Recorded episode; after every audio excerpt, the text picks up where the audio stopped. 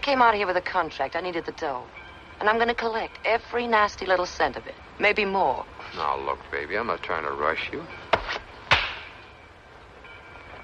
Silly boy. I was crazy about Ida. Ida Lupino was something. She liked to shake things up. If this is a sample of your work, you're not very good at pickups. Anything you ask her to do or wanted her to do, she could do it. Serious, comedic, lightweight, heavy. Picture? What do I care about your picture?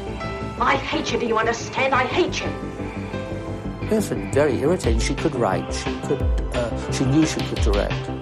She had all the capacities to be a producer. She had an amazing mind.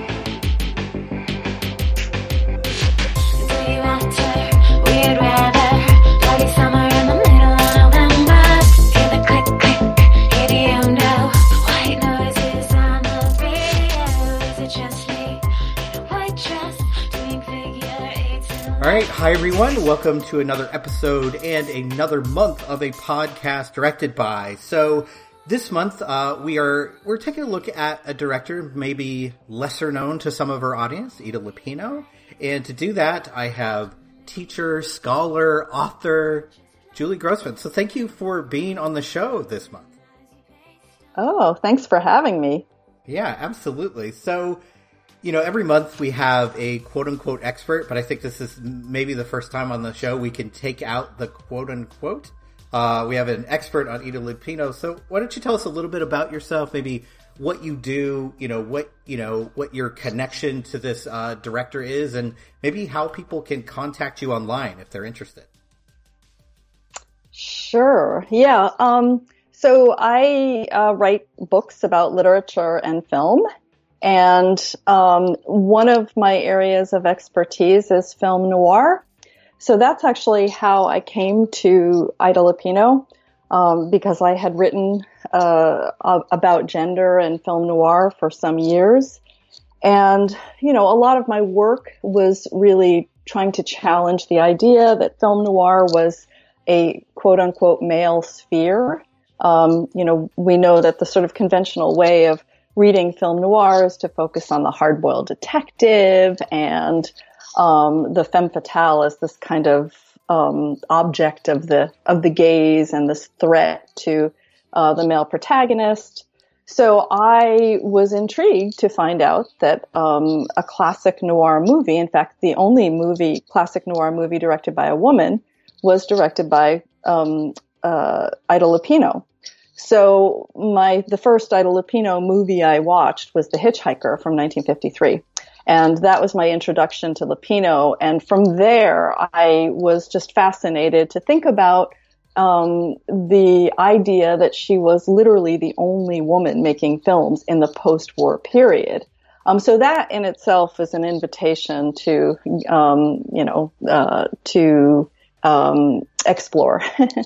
Um, and um, yeah, so so that's how I discovered Ida Lupino, and then I uh, made contact with my colleague um, in Chicago, Therese Grisham, and she and I decided that we had a mutual passion for Ida Lupino, and we wanted to write a book about her. So that's the story.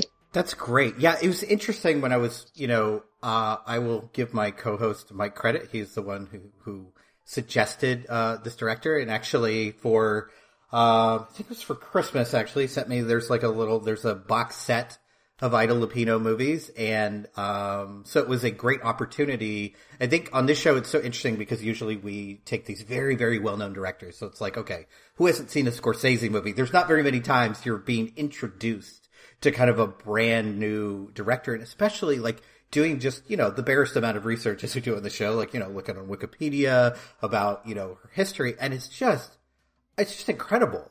Like, you know, to be a director as a woman during this period of time, like it's still, let's be real, it is still hard to be a female, female director right now. Like you make, we, you know, we covered, um, Karyn Kusama on this show and it's like you make one quote unquote mistake, uh, and a movie bombs and then it's like you, you have to work for 10 years to get another, another shot. Um, whereas men can like make a lot of mistakes and be rewarded.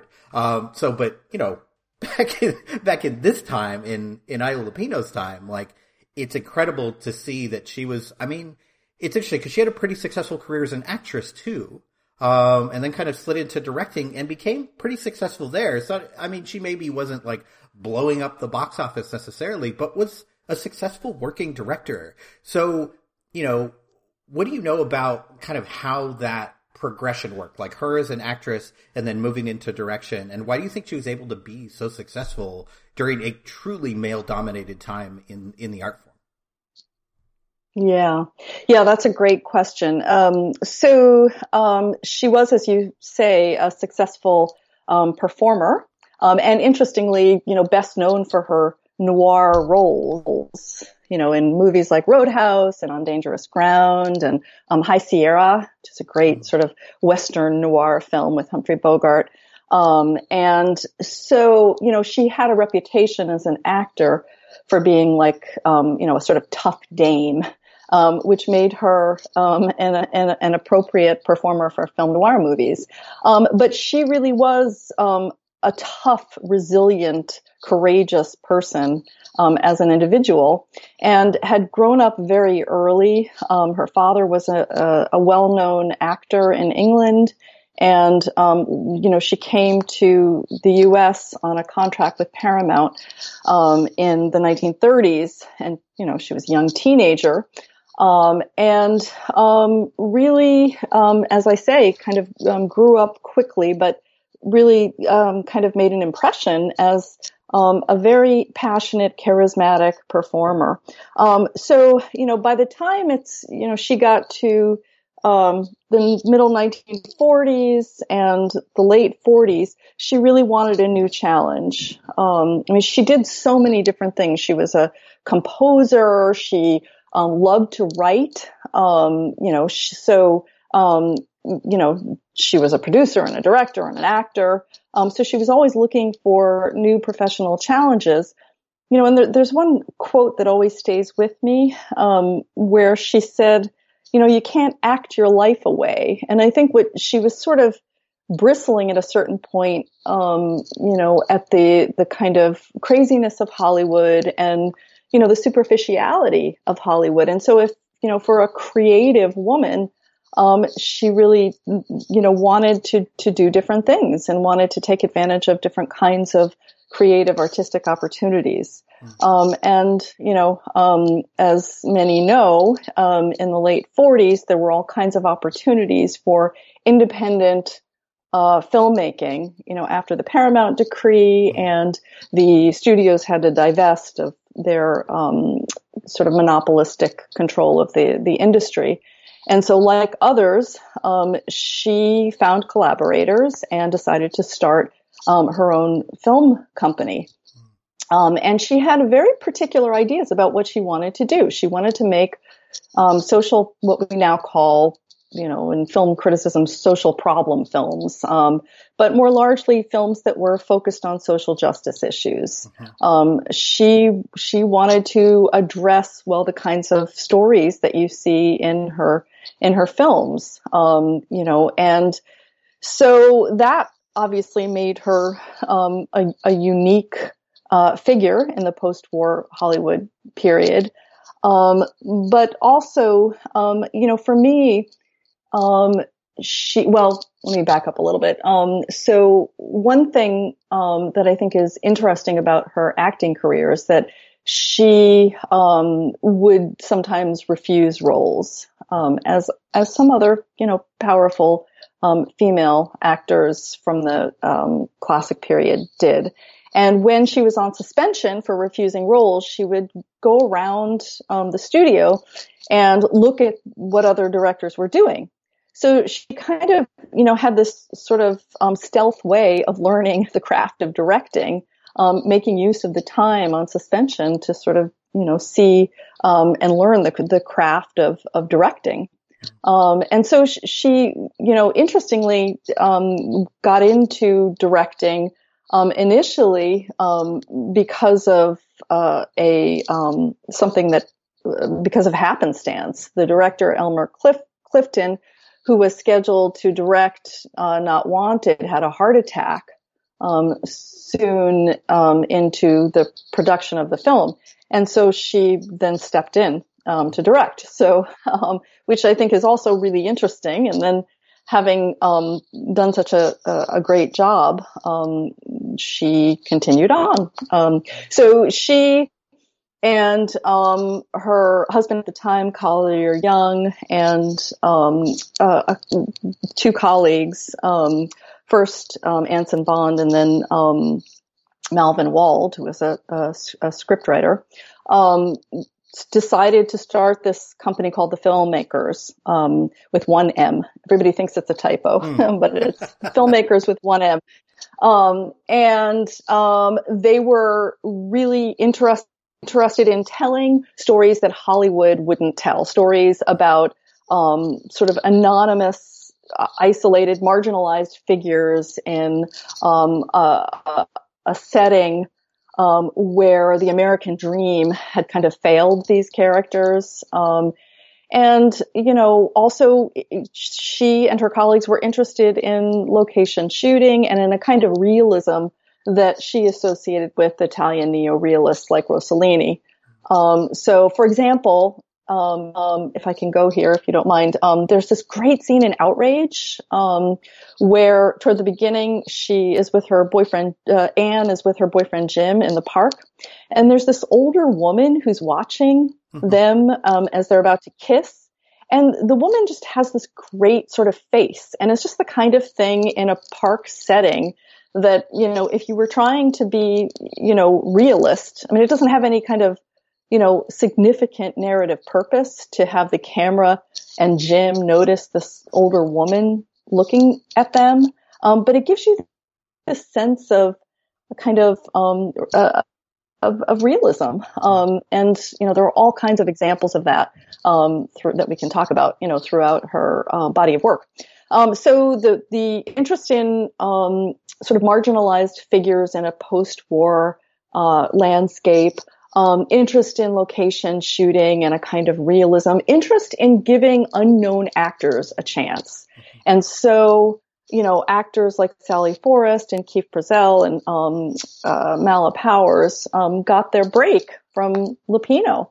Um, and, um, you know, that actually is how she ended up getting the, the nickname of Mother, which mm. stayed with her throughout her film and television directing career um, because she, you know she was working with these young actors who, um, you know, uh, for whom she had this kind of maternal uh, sort of role. So, um, yeah, so that that's kind of you know how she got interested in and into um. Yeah. Um, but you know, imagine there's a um, uh, a comment that I, I think it's Jeanine Basinger comments that you know, when she was uh, the only woman in the Directors Guild in the early 1950s, you know, the meetings would begin, you know, gentlemen and madam, right? And imagine the one. Imagine what that would, what that experience must have been like. And so this is why, you know, my co-author Therese Grisham and I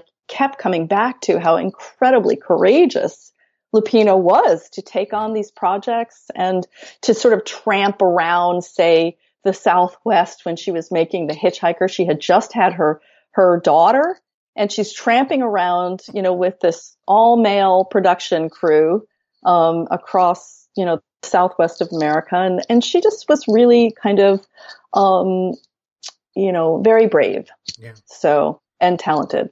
So I do want to get back to the social problems aspect because I think to me that was, I mean, even without doing any research, it's impossible not to notice what's going on there, especially given the time these were made in. But one thing I did want to talk about, just in case um, our listeners don't know, because I think film noir is one of those um, one of those definitional terms that people are like, yeah, I think I know what that is. Um, but then you ask them like, okay, but what is it? And they go, well, I don't know. It's like there's a there's an evil woman and there's a detective. It's dark, I guess. So I feel like people maybe don't truly know what film noir is. So I was wondering if you could like put that in a box for us and explain like in a few words what you think film noir is and maybe how Lupino's movies either fit or kind of push against the constraints of those boxes.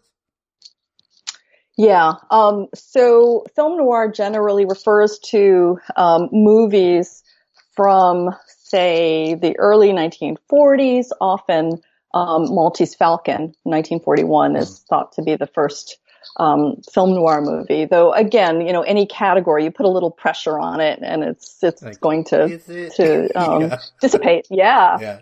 So, and you know, the uh, original cycle film noirs maybe went until the late 1950s, um, marked perhaps um, the conclusion marked by uh, Touch of Evil, Orson Welles' Touch of Evil in 1958. Um, and then, of course, you know, in the 1970s, we have neo noir with Chinatown and Taxi Driver, and the 80s Body Heat, and um, but um, the general sort of um, consensus, I guess, about film noir um, is that it um, it refers to uh, both visual patterns and character patterns. Um, the character patterns we've already mentioned, the hard-boiled detective, um, which sort of is adapted from the the the hard-boiled um, uh, crime fiction of um, authors like Dashiell Hammett and James Cain and Raymond Chandler, um, and um, the the character, the figure of the femme fatale. Of course, that there's a long lineage there from Eve to Lilith. You know, the deadly right. seductress who lures the male protagonist into her deadly web and then causes his death and has to be killed off at the end in classic noir because of production codes. Um, so um, um, but then, you know, the visual style of these films, uh, strongly influenced by German expressionism, you know, like canted angles and chiaroscuro, like the, the sort of use of light and shadow.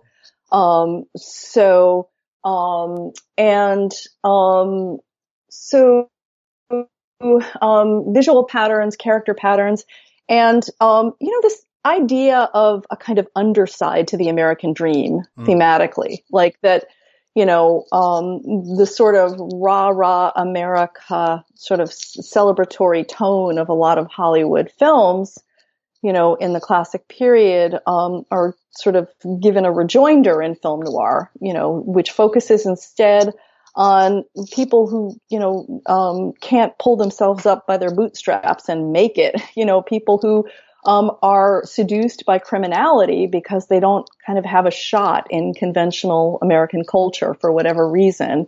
Um, people who are uh, drawn because of desire um, and um, you know of, of, various sorts for a different life to um, to the underside.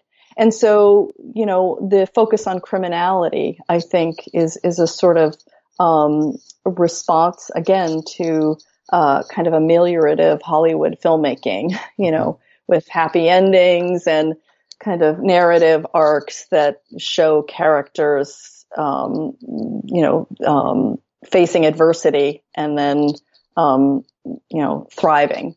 So the the world of film noir is not about thriving; it's about a kind of failed idealism. You know, so I always say that, you know, the cynicism in film noir is so interesting because, you know, what is cynicism if not the flip side of idealism where characters, you know, used to believe and, you know, have faith in their opportunities or um, the world and then the disappointment um, of dealing with the reality of their lives makes right. them cynical. So, um, you know, the, the tone of irony, fatalism, you know, this idea of, um, kind of being drawn into making a mistake and then having trying to repress or suppress or escape that mistake and having it come back with a vengeance. Mm. Um, so the the idea of again fatalism that is often kind of symbolized in the use of the voiceover in film noir, mm. where you know, like you kind of know in watching Double Indemnity, you know what the end is because you're beginning at the end, right? You know, right. so. Um, so, and then finally, um, just the, the kind of critique of social institutions. So, um, law enforcement, you know, crooked cops and, um, you know, the failure of social institutions like law enforcement and marriage and education and government, um, to actually provide nurturing or help for, um, characters, um, who are sort of, you know, um, sold a false bill of goods, you know, in America. Yeah, it's one of the Um, so things I noticed in her movies is like, especially the police. It's at at worst crooked and at best just like kind of uninformed. Like if in you know in the beginning of of you know uh, I think it was it was not one of the very beginning cops just you know she goes after this child like you know kind of losing it kind of thinking it's hers and he's just kind of like what's going on here? And that's like the best you get from the cops is what's going on here? And let, let's work this out. And you know and then you tell the story from from that point. But like yeah there is a lot in her movies about and it's and it's especially hits hard because she has female lead characters. Um and not just like you know these characters that you remember or the femme fatale and someone's dangerous but like the actual lead is a woman. Um and especially at that time and it's still true now but especially then like kind of suffer at the whims of these cult- cultural institutions because of sexism and misogyny. So there is this constant feel of pressure and helplessness. And even if you even if you do do all the right things things might not end up great. So if you make any mistake it's even more punishable. And i think you really you feel that oppression in her films. Like very like almost like a physical restraint as you're watching these movies that there's like there's no right choice. There's maybe choices that are more wrong but like no matter where this woman goes she's in trouble. Yeah, that's well said. I mean, I agree. I think that, you know, um, Lupino was interested in the idea of entrapment, you know, and that's part of her noir ses- sensibility.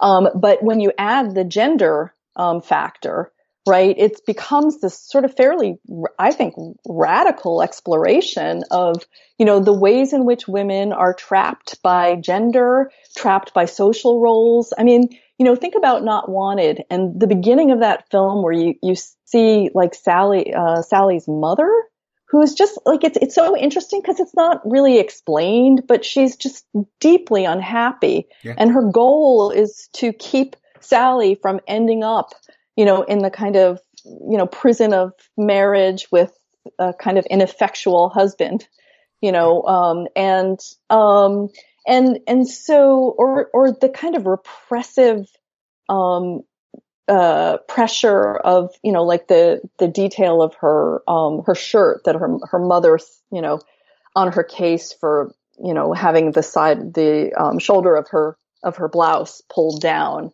Right. Um and this kind of sense of the repressive quality of domesticity in Mhm. in these different ways.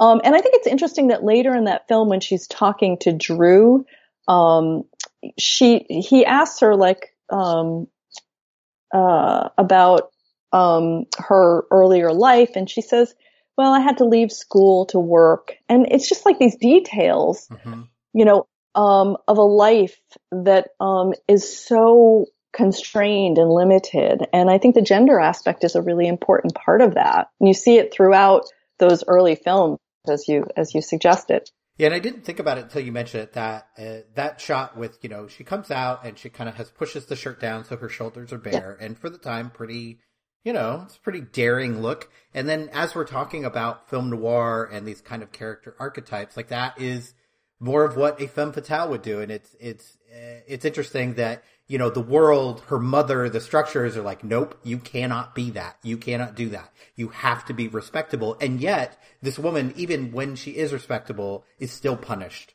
by the world at large. Yeah. Yeah, like that that scene when she notices um, the piano player um, whom she has um, the uh, the fling with, um, and who's played by um, Leo Penn, Sean Penn's father, Oh, which is great because you can if if you sort you can see the it. resemblance. Oh yeah. Oh, Yeah, yeah, it's really, really interesting. Um, so, but I love when she hears him playing the piano, um, and you know, and he's just this kind of bounder, you know. Um, but the look, the the the way the camera records her watching him, I mean, you know, it's it's a female gaze that is given this kind of noir um, tone um, with the lighting that I just think is fascinating. So, so yeah, I mean, you know, that I think is is really really an interesting aspect of the of the film. Like it's about her desire and how she's punished Right. um, for her desire. Yeah. Um, although I, yeah. Yeah. So one of the things I wanted to kind of transition into is one of the things we usually ask on these episodes is kind of talking about, okay, why, why her, why him, why this director?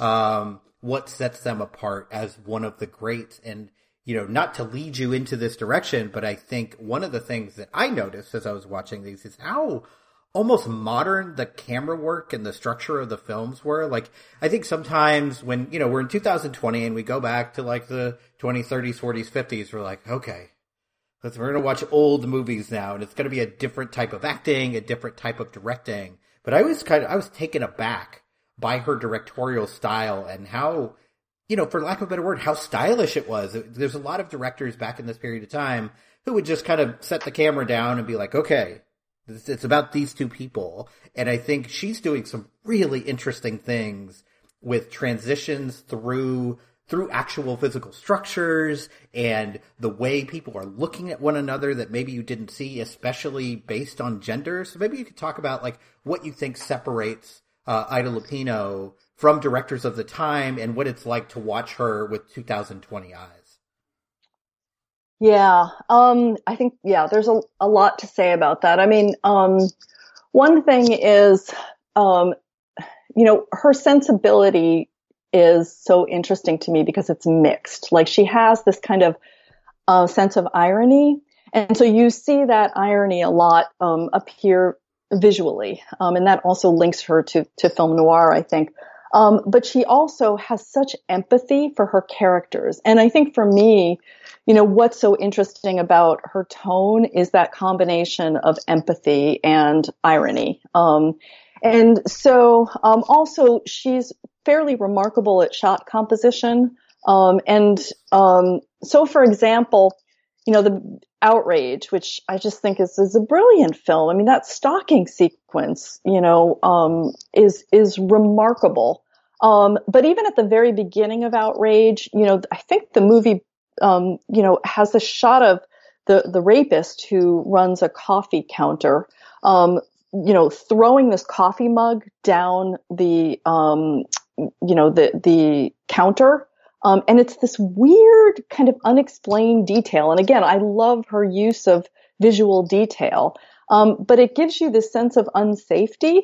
Mm. You know, it's just a kind of mundane, you know, domestic gesture of a, of coffee mug being kind of thrown down a counter.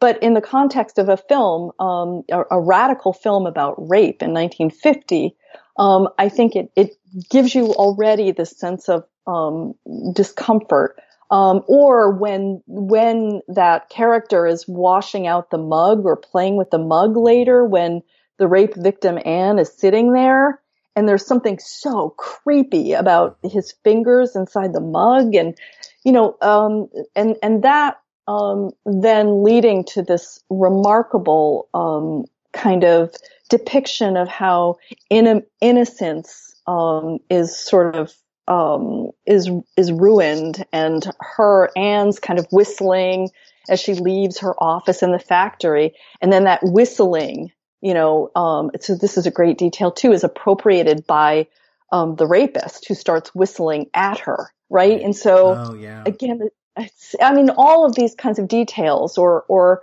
um, you know, when um, when the uh, that character who's supposed to be kind of a you know, a, a, a good guy, but he's a lech at the country party later um, in the film. That guy Frank, oh, yeah. you know, he kind of tugs on her pigtail. So again, the pigtails, an attempt to kind of recover her innocence in this town with the Reverend Ferguson, and this guy Frank just kind of, you know, um, it's such a a, a a, a little gesture of assault, but it, it's meant to evoke this kind of power, gendered power dynamic that is ubiquitous. So, um, so I, I think that back to your specific question of, of what distinguishes her, it's her unique tone, um, her noir tone that includes empathy and ironic um, distance. Um, it's her shot composition, the way she uses uh, visual detail symbolically um, and also sound like an outrage, you know, with that, that kind of horn honking. And, and, this is a great example of, like Lupino's irony. So Anne is being chased by the rapist, and she honks a horn in a truck um, to get attention. But what that sound ends up doing is shrouding the rape, and and and also causing a guy up in his window to shut his window. So instead of getting help from her, you know, pushing on this horn, it ends up being a, a means to help the rapist and ensures her victimization. So, you know, I, um, she used subjective sound later in Outrage and also in other films. Um, she's, she was just really, um, a kind of, uh, very much attuned to, um, how detail can evoke larger themes, um, and a tone of, um, imprisonment or entrapment, or futility, mm. right? Um, so the futility of individual agency. So, you know, America's prized on radical individualism and the characters in her world are, um, are so, um, kind of, um, they're, they're facing the futility of their, of their own actions. And I think that's also really interesting in the context of a, of a post-war, um, American landscape as well. So a detail like in Never Fear, you know, the, the, the Happy Homes, uh, company that Guy, um, you know, goes to, uh, to, to try to get a job.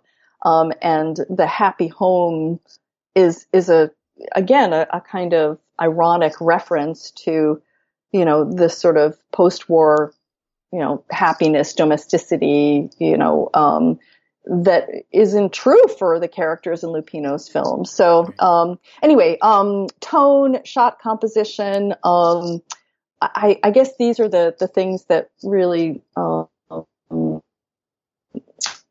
are especially noteworthy mm-hmm. about, uh, about Lupino's stories and, and also how she's telling stories about unwed motherhood and rape in 1949 and 1950. Right which in itself is, is a reason to look at her films. I mean, you know, there's this kind of, you know, schmaltziness. I think like, you know, my students will watch these films and they'll be like, oh my God, the acting is so melodramatic, over the top. And I'm like, yeah, but you know, it really is about what you're looking at and understanding the context in which she made these remarkable films. Um, and this is something that Scorsese um, noted. I mean, he wrote a, um, an, an, obituary for Ida Lupino in 1995 in the New York Times, and it's such a lovely tribute to her. He calls her movies chamber pieces, mm-hmm. and he calls the films essential. And he saw this kind of empathy and this tone that is so unique in the post-war period in in Lupino's films. So, um, yeah. Yeah, I, I think it's a perfect transition to kind of talk about you know, what she was covering in her movies. Cause as, you know, as someone who came to this totally blind, like I knew the name, of course, because like if you know anything, if you're focused on film and you're focused, especially as I am in recent years on female directors, because there's been this big, not a lack of female directors, but a lack of eyes watching them. Like there is a thing on Twitter called 52 Films by Women, is that, and the challenge is during a year to watch one movie a week um, from a female director. And I remember that I first did it last year and I started it kind of in the middle of the year thinking like, well, I watch so many movies. I'm sure that I've probably already seen 52 films by women. And it was like, I think October, uh, at that point, and I had only seen like 35. And to put it in context, like I watch a lot of movies. Like I probably like in a good year average at least a movie a day. So I watch three to 400 movies a year and like 10% of those were by women. And I was like, oh my God how does this how does this happen? Like, I could understand it for the people who watch like 10 movies a year, right? Like maybe you're not going to catch a movie that's directed by a woman, but I think the, the female perspective is really important in film because it covers things that are different. Uh, even, even if they're the same issues, it's from a different angle and for more, from a more, more appropriate angle. So I, I definitely encourage anyone who watches a lot of film to try and watch more female filmmakers because it's kind of it's enriched my movie watching life in the last couple years a lot. So, um, so you know her name because like she was the one, as you mentioned, the madam, uh, in that group of all men. Um, Yeah. and I was watching this, you know, totally blind coming in, but then just being shocked. Not only at the quality of the films, because I had heard from other people like, oh, you know, Ida Lupino, it's a little bit gritty, it's a little bit trashy, it's a little bit dirty, and it is, but like these are also just on their own really good movies and really enjoyable watches. So that was a nice uh, surprise for me. But the biggest shock was like, oh my God, we're talking about, like you mentioned, her having a fling with someone, an unwanted pregnancy, you know, uh, having sex before marriage. And if you look at it in the context of the time, this is truly radical stuff. Like this is not 1990. This is 1950. Like this is, you know, in my circumstance, this is before my mother was born. Like this, so like the idea on a big screen, and I'm glad you mentioned the idea of the timing of her career because now it makes a lot more sense. I was like, how did this even get made? But the fact that like the codes were leaving and the Paramount decrees and people were actually able to make honest to God independent film again, um, you know, gave her that opportunity. But it is still like, you know, I try to use this word very rarely when talking about art, but this is brave work to do at this time. Like, so I was really impressed by that. So I wanted to give you a chance to kind of talk about, you know, the, the problems that she was accessing and maybe what that would have been like for her during this period of time.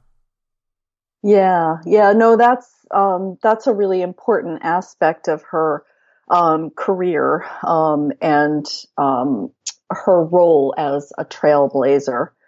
Um, so one of the things that she was really good at was negotiating with the censors. And so she had this kind of um, ability, talent to um, kind of, um, well, um, appease um, the production code um, uh, men who were telling her, for example, um, you know, you, you can't make this movie The Hitchhiker because it's about a serial killer um, who actually at the time was on death row.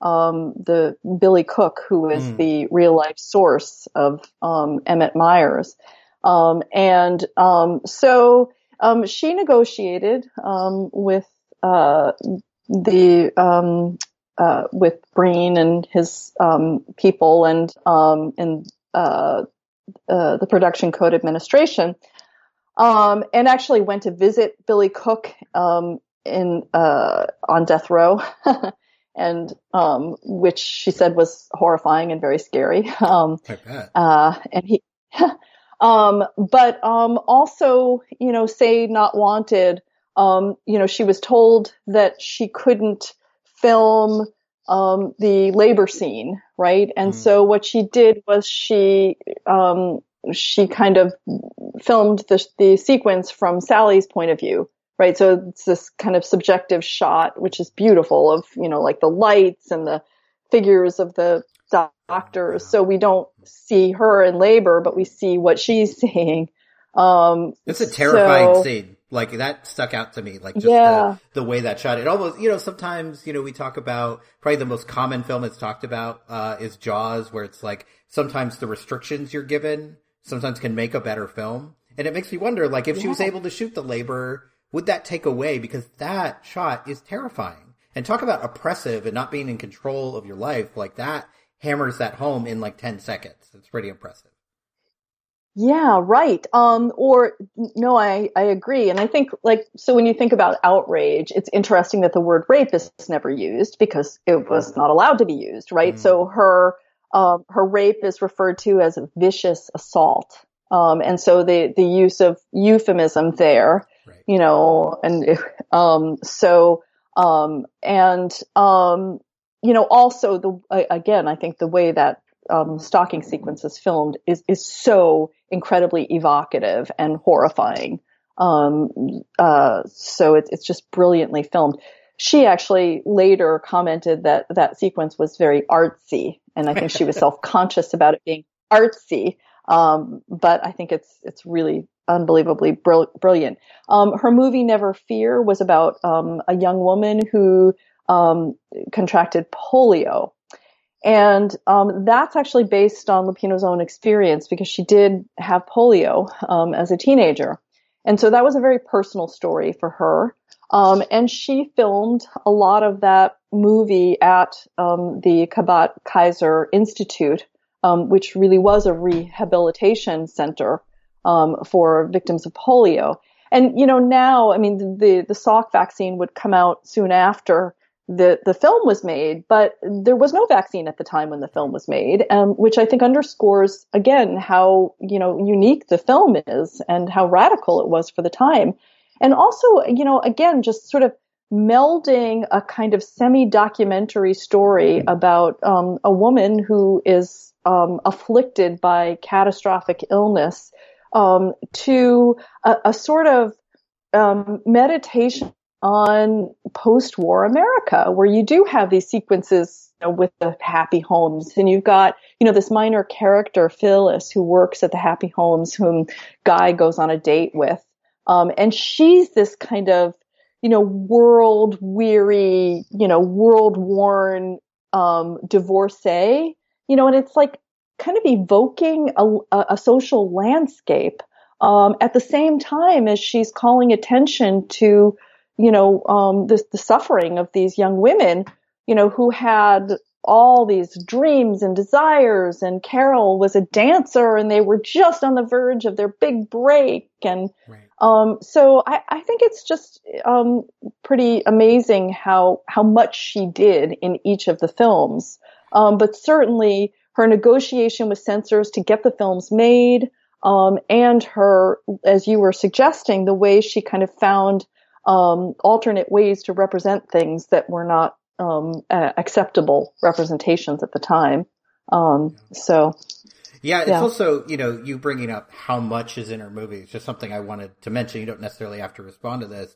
One thing I was really impressed with is just like, for lack of a better word, how efficient these films are. Like, I think her longest yes. movie is like an hour and 40 minutes, but there's so much yeah. packed in. Um, and the, the other thing I kind of noticed, you know, The Hitchhiker stands out to me um, not only because it's a great film and it is legitimately terrifying, um, without being overly violent and bloody and gory, but like just this constant fear. But there's like, there's no women in this movie, which makes it stand out, um, from, from her filmography. And then I was kind of noticing I went to the kind of extra trouble of watching the other two movies that we're not covering, and one of them is The Trouble with Angels, which is insane. When you look at everything else she did, and you're like, that's, and of course her career yeah. as a director didn't end there. She did a lot of work on television, um, in the years after this. But I'm watching this, I'm like, it's not a bad movie by any stretch. It's an enjoyable, but it's like a, I don't know, it's very light. It's kind of ridiculous, and you, and it's so brightly colored, and I'm like, after watching all these movies in a row, I'm like, what?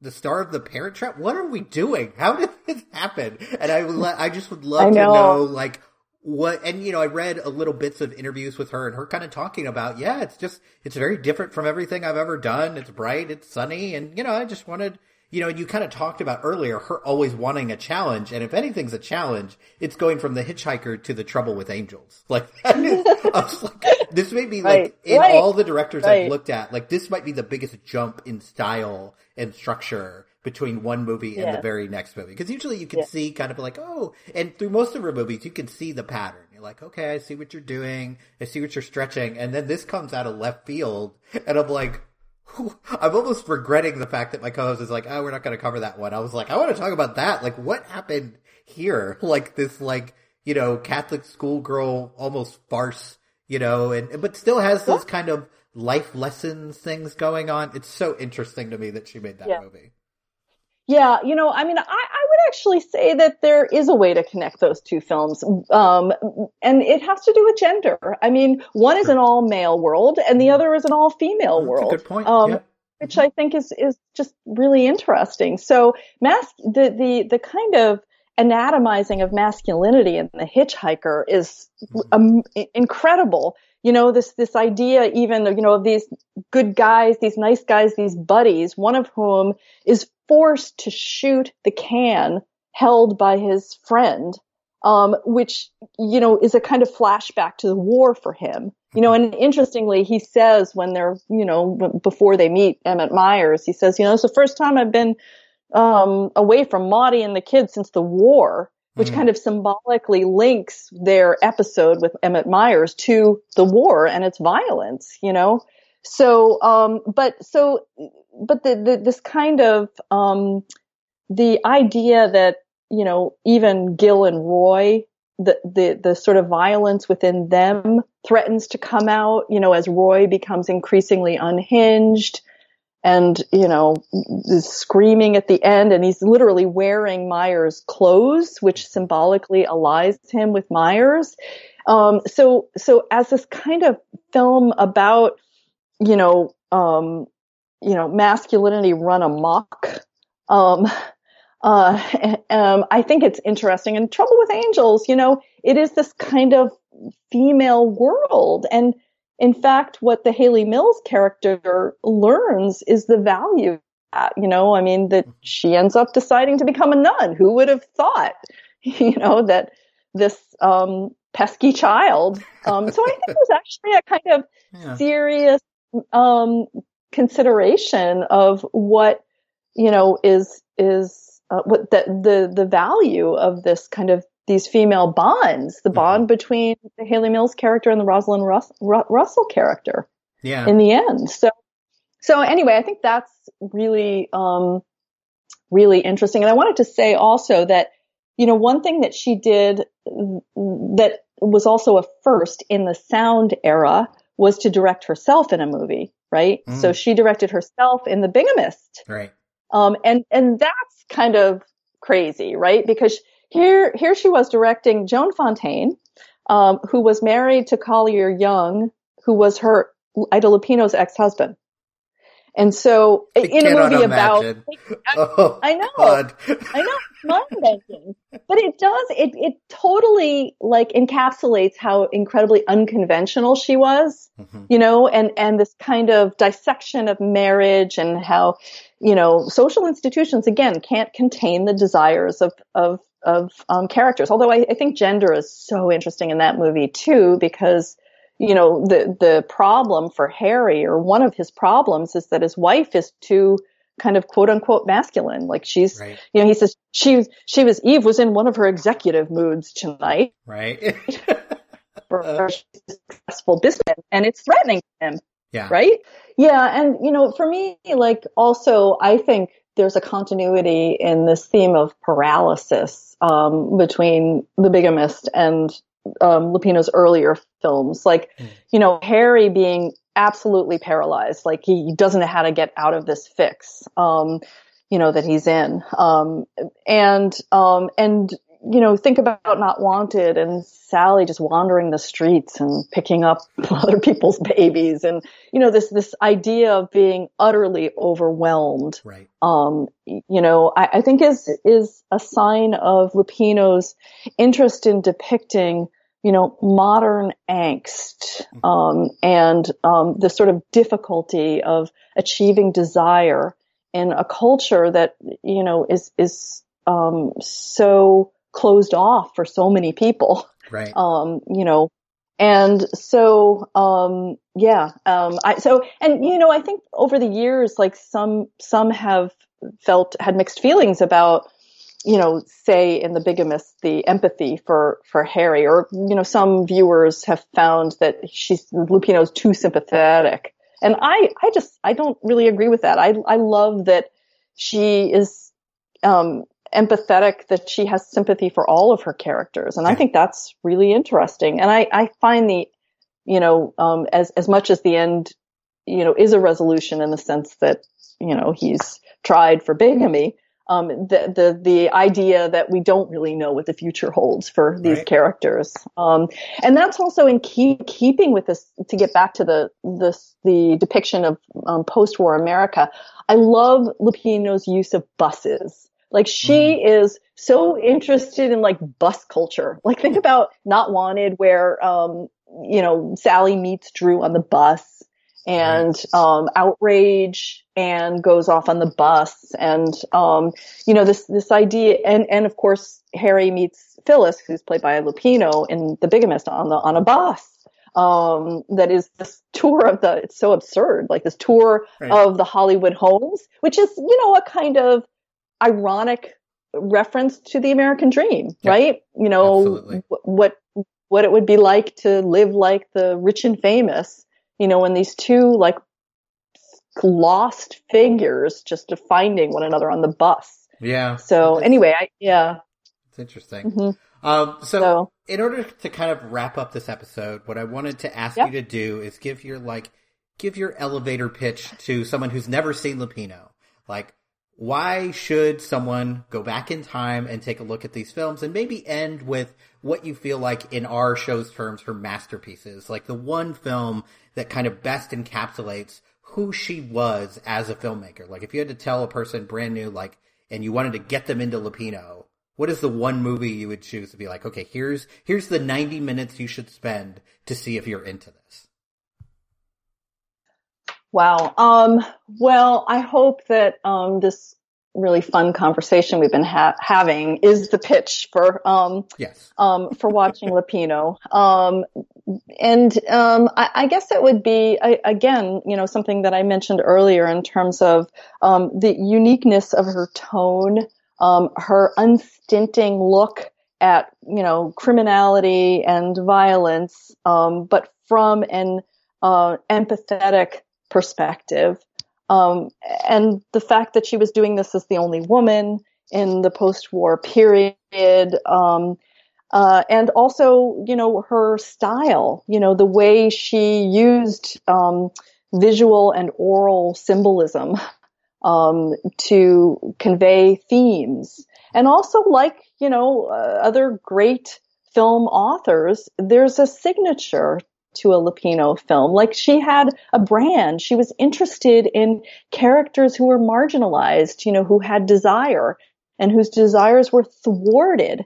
Um, and so it's fascinating to just kind of see the continuity among these films. And even, you know, as we were saying from strangely from um, the bigamist to um, trouble with an- angels, her fascination with gender, and that gender is like other social institutions, a source of um, pain um, for so many of these characters, the men and the women.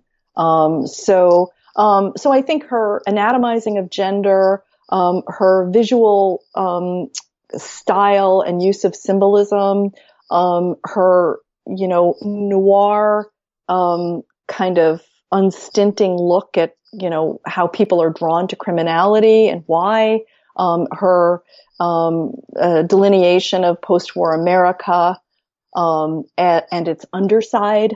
Um, and, you know, in terms of, I guess the first film, maybe it, it, it would be hard for me to say outrage to, or hitchhiker because I think those two films you know, are, are I mean, they're all remarkable. Um, but I think you made a great point about the, the sort of efficiency of the hitchhiker, what she accomplishes in such a short time.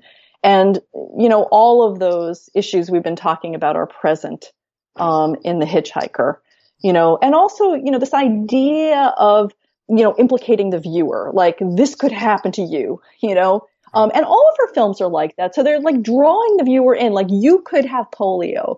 You could pick up a hitchhiker and, you know, be subject to, um, violence, you know, um, your hopes and dreams could be, um, stunted or, you know, um, you know, uh, robbed from you, um, in one fell swoop. I mean, that's also a kind of noir trope, you know, Joe Gillis and, Sunset Boulevard just happens to pull into Norma Desmond's house, but this idea of fate, um, and, you know, sudden, uh, sort of, um, tragedy or trauma.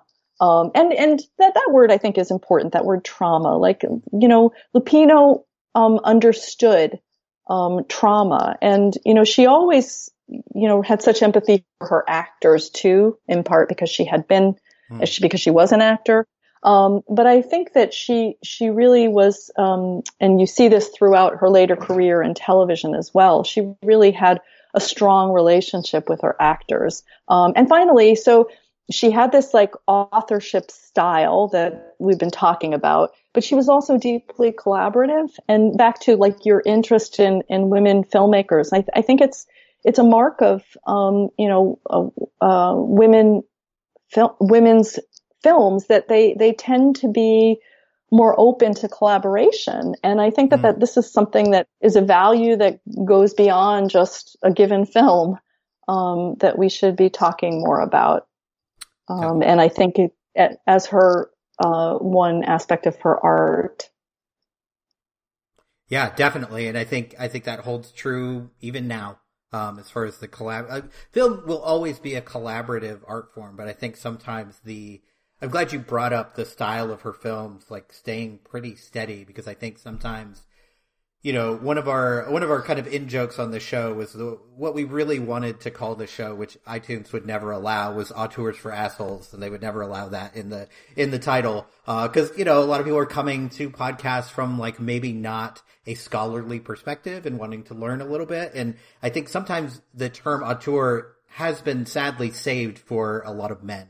Um, and maybe because of that collaborative nature, like it's harder to see the thread going through the films. And sometimes film bros or film guys will see that as a negative, but I think that's that's a big positive that you can, you know, you can take all these differing perspectives and gather them into a cohesive great film. And I think that's what Lupino was able to do, but also maintain that style as, as she went through.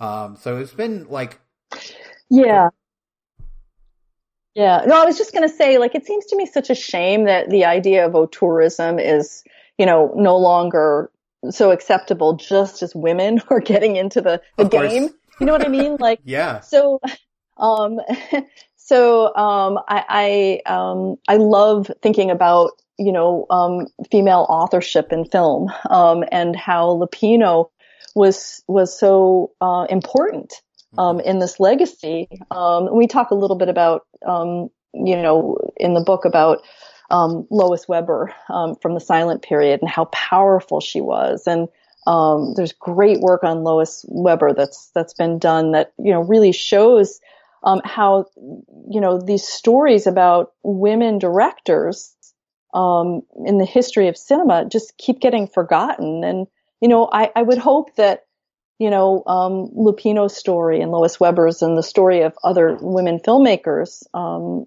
you know, from the history of cinema are, are, that these stories kind of can stick at a certain point. Um, but I feel like sometimes, you know, there's, there's lots of ideological reasons why, um, you know, women filmmakers are, are marginalized themselves. And so, um, and also, um, reasons having to do with resources and as you were saying at the beginning of the podcast, you know, uh, in terms of, you know, uh, Lupino had an edge because she was known as an actor. So, you know, right. Greta Gerwig was an actor. So she, it, it, helps, mm-hmm. um, to already have that reputation.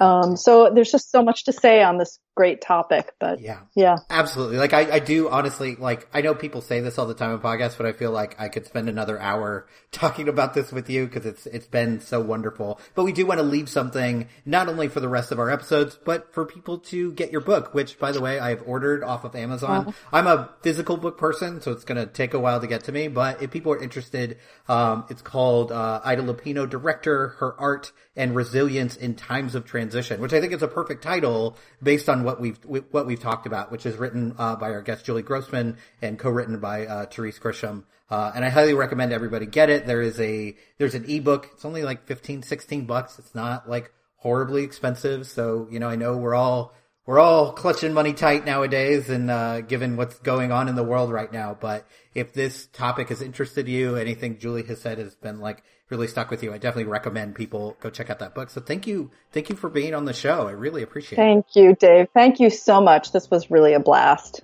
Awesome. So really appreciate it. Excellent. All right, so that is our first episode uh, on Ida Lupino. Hopefully, that uh, stokes the fires of getting you to go watch the rest of these movies. And actually, like, if you can't afford to buy movies right now, which we get, there's a lot of her movies are actually they've been ripped or on on YouTube, and you could just go check them out for free. Um, so, in terms of what we're going to cover this month, if you really want to hear everything that we have to say, you have to donate to our Patreon um, because we're going to have one of our episodes on Ida Lupino on our Patreon, and that's just patreon.com slash a podcast directed by. So, we're going to cover Not Wanted uh, in the next episode, and then Never Fear. And then over on Patreon, we're going to cover Outrage and Hard, Fast, and Beautiful. And then we'll come back to the regular feed, which with the Hitchhiker, and then finish off with the Bigamist. So lots of Ida Lupino stuff to look forward to. Um, and if you'd like to hear more from our show, feel free to follow us on Twitter. Also follow Julie on Twitter. Her at is Julie Grossman1. Um, and our at is um, at Directed by Pod.